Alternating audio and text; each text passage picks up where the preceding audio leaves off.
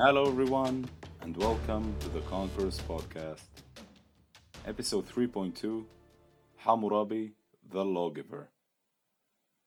In our last episode, we discussed the fall of the Akkadian Empire and its aftermath, the rise and fall of the last Sumerian dynasty, the arrival and eventual ascendancy of the Amorites in Mesopotamia, and of the rise of the upstart city and later minor kingdom of Babylon. And as we mentioned in our previous episode, Babylon was surrounded by expansive and in some cases hostile neighbors, always eyeing for weakness in order to gain more territory and wealth for themselves.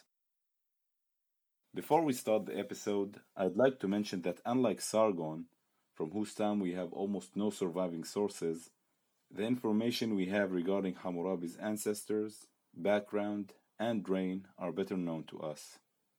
A great part of that is an unintentional result of an act of destruction ordered by Hammurabi himself. When the palace of Mari was burned down during Hammurabi's sack of the city, thousands of clay tablets that were kept in the city's palace archive were buried and preserved under its ruins. And the fact that Mari never recovered from this sack helped this preservation even further. Thus, countless documents, decrees, and letters, some of them written by Hammurabi himself, survived for archaeologists to find, and being that most of the interactions between the two states seems to have been regarding affairs of war, most documents found discuss military affairs. Okay, now for some history. It is now the year seventeen ninety-two B C. Sin Muballit, the first ruler of Babylon to take the title King of Babylon, has abdicated his throne in favor of his young son, Hammurabi. Babylon at this point is a small but growing regional power. Hammurabi's predecessors had carefully and slowly built the power of their kingdom and expanded its territory. Most of Hammurabi's reign, especially the first half, was actually quite peaceful, during which he was more of the bureaucrat ruler known to most of us today than a great conqueror. He was obviously a gifted and energetic ruler, and it was these peaceful years that would shape the character of the man that would become the foremost diplomat and politician of his time. He initiated many public works and completed those started by his father. He reorganized the economy, strengthened and increased the height of Babylon's walls, renovated the city's temples, and, of course, ordered the development of perhaps the most famous law code in history, the Code of Hammurabi. Hammurabi also seems to have personally taken part in as much of these affairs as possible, down to the slightest details, or at least it's how he wanted us to remember him. Now, I didn't expect it to happen this fast, but I've decided to prepare the first bonus episode in this podcast about the famous law code. In this bonus episode, I will discuss the law codes that predated Hammurabi's, the content of the code, and why it was, and still is, such a big deal. During this period, before it even began its political and military ascent, Babylon, under Hammurabi's sponsorship, was already becoming a center of culture and learning, gaining a degree of prominence and attracting the literate classes from all over Mesopotamia and beyond. Although not mentioned anywhere, Hammurabi must have also used these years of peace, reorganizing and drilling his army should the need to use it arise, being aware of the competitive and hostile area in which his kingdom existed. We don't have a lot of information regarding the Babylonian army of that period. What we do know is that it made extensive use of the chariot. Another tool used extensively by the Mesopotamians was the bow. Kings were expected to lead their armies, and most importantly, war and its outcome were credited to the gods. We also mustn't forget that Hammurabi was a descendant of an audacious and ambitious dynasty that, after carving their own state from nothing, managed to expand and prosper, and it was now his turn to prove himself worthy of such lineage. Hammurabi and Babylon's rise seems to have occurred due to events out of their control or influence. The ever-expansionist Elamites waged war against Eshnunna and managed to conquer it, giving the Elamites control over an area in Mesopotamia itself and access to the lucrative trade routes of that area. Naturally, they wanted more. To the northwest of Eshnunna, the kingdom of Upper Mesopotamia, founded by Shamshi-Adad, had at this point dissolved, with many smaller states taking its place. The Elamites sought to take advantage of this, sending multiple raiding parties and testing the ground for possible future subjugation. To the south, the Elamites now shared the Tigris River as a border with both Babylon and Larsa.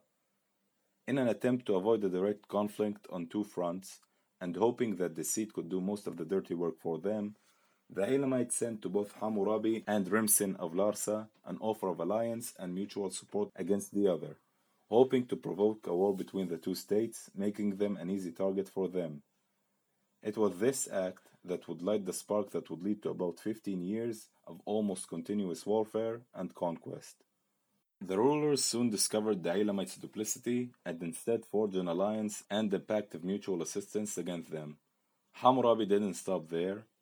It is here that Hammurabi's diplomatic savviness began to show when, taking advantage of the threat posed by Elam over all of Mesopotamia, Hammurabi managed to create a grand alliance with many of the states north of Babylon, most notably with fellow Amorites, Zimri-Lim of Mari, who was by now the most important and prosperous trade center in northern Mesopotamia, and seems to have sent the largest contingent, and with Hammurabi, yes, another Hammurabi, of Yamhad. The kingdom of Yamhad was a powerful state in what is today Syria, whose capital was the city of Halab, or modern Aleppo, also one of the oldest continuously inhabited cities in the world. Still, it was the Elamites who made the first move. They attacked and captured the border city of Upi beyond the Tigris, identified by some with the previously Sumerian city of Akshak, which you can see on the map I've posted on Facebook. Their next target was the city of Hiritu, close to the border with Larsa. They attacked and besieged the city. There, however, the Elamite momentum was halted, when the city's defenders managed to destroy the siege equipment of the besiegers, while the coalition forces attacked the besiegers' camp and sent raiding parties to the now undefended Elamite territory. All the meanwhile, the northern Mesopotamians fought back against the Elamite invaders, while uprisings by the people of Eshnunna erupted against the Elamite occupation. The Elamites retreated, and Hammurabi now went on the offensive, sending his own troops and troops lent to him by his allies to harass the retreating Elamites and burn and pillage their lands. The Elamite ruler soon asked for peace. During all these events, one ally was notably missing out on all the action, Rimsin of Larsa. Not only by not joining the Mesopotamian coalition, but he also seems to have taken advantage of the situation to raid Babylon's territory. Hammurabi was obviously enraged and now sought revenge, managing to convince most of his northern allies of the justice of his cause, and even managing to bring new ones. He was able to keep the large coalition army, perhaps more than forty thousand men, under his control, and in seventeen sixty-three B C, he marched against Rimsin. Attacking across all the front, he took many cities, including Isin, Nippur, and Umma, until he reached his destination, the city of Larsa itself. Fun fact, during this campaign, Hammurabi used a brilliant tactic in some of his sieges. Using the fact that he attacked from the north, or with the direction in which the Tigris and the Euphrates flowed, to either withhold water from the besieged cities, or to dam the water, and then releasing it so that it flooded his enemies. The Babylonian army besieged Larsa for more than six months, until it ran out of food and it was forced to surrender. Hammurabi ordered the walls of the city razed, but otherwise, no other destruction is recorded. Rimsin himself managed to escape, but he was soon captured and executed. Hammurabi took great care not to appear as a foreign conqueror, but rather a legitimate ruler anointed by the gods, sent to unify Mesopotamia. And within a year, we get the feeling that everything in the area was back to business as usual. Hammurabi now controlled the largest, wealthiest, and most powerful state in the region. Furthermore, he seems to have been able to keep the troops sent to him by the other states under his command. We have no records that indicate how he did it, but I guess that a combination of threats and generous bribes did the trick. This served a double purpose. The first is obviously putting more troops under his command. The second is that without these forces, revolts began to break out in the north, including in Zimri-Lim's kingdom. Hammurabi now set his sight toward Eshnunna. Eshnunna was by now fractured and weak after years of war with the Elamites and its recent independence, and appears to have made an easy target to Hammurabi and his new army. It was quickly crushed and occupied, and Hammurabi's territory now stretched beyond the Tigris River. Finally, only the northern Mesopotamian states remained, foremost among them Mari and his former ally Zimri-Lim. I say former because relations by this point had deteriorated between the two. Hammurabi's withholding of troops, duplicity, and mutual suspicion probably played a part, but it seems that sheer ambition and envy on Hammurabi's part were the main casus belli, and his later actions seems to confirm it. It is here that Hammurabi's farsightedness and opportunism show.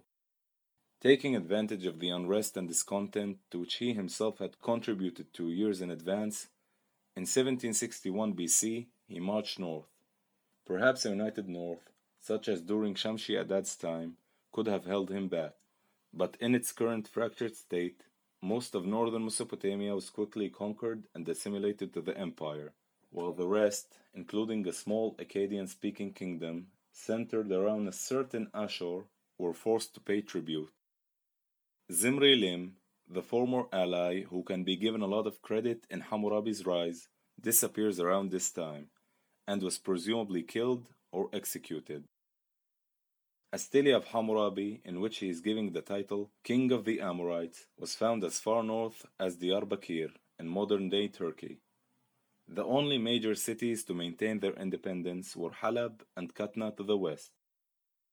It is here that the envy part mentioned earlier kicks in. In all his conquests, even that of Larsa, no records or archaeological findings were found that indicate any large-scale violence or destruction. Mari, however, was a major exception. Hammurabi ordered the city sacked and Zimri-Lim's great palace destroyed, as mentioned at the start. Why Mari was such an exception is not known. Perhaps it was revenge for Shamshi-Adad, who was a great ally of Babylon and Hammurabi's father, and whose dynasty was overthrown by Zimri-Lim. Perhaps it was a personal insult by Zimri-Lim against Hammurabi. Some say that it was simply envy on Hammurabi's part of Mari itself. By destroying it, the only city to rival Babylon's wealth and status as a major trade center was gone.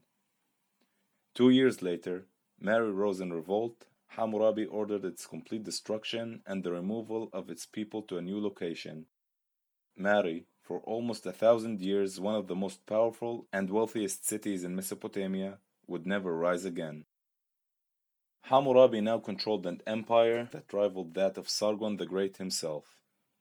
Over fifty years of age by now, and already seen by many as a living god, Hammurabi was not a young man by the standards of the day, but he had a career that any ruler could look back at with pride. He had crushed Babylon's enemies and expanded his minor kingdom to an empire. The Babylonian bureaucratic and economic structure, which he had reformed, was implemented across his empire, while Marduk, the patron of his city Babylon, was made the patron god of the whole empire, and all people were now compelled to bow and worship him. Most importantly, his law code, the Code of Hammurabi, was implemented across the empire, with edicts and steles sent to all major cities, with Hammurabi himself putting more of an emphasis on his role as a lawgiver, calling himself the King of Justice, rather than a conqueror, something that you could say he was able to pull off beyond his expectations, as a couple of centuries later, his military accomplishments were de-emphasized, while his role as a lawgiver became the focal point of his legacy. Like Sargon the Great, for later Mesopotamians, Hammurabi was still looked upon and remembered as the ideal ruler, and there were many kings who claimed him as an ancestor, centuries after his death and the fall of his empire.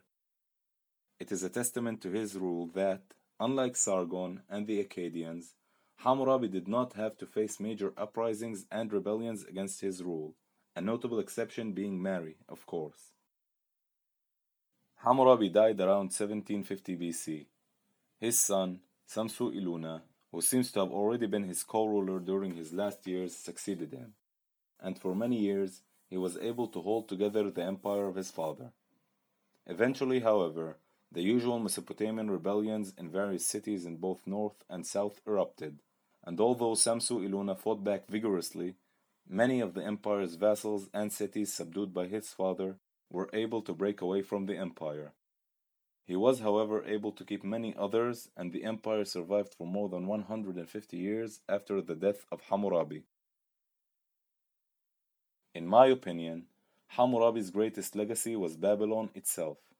Already the largest and wealthiest city in the world during his reign, Babylon was from now on not just the undisputed capital of the region, it also usurped the position of the most holy city in Mesopotamia from Nippur.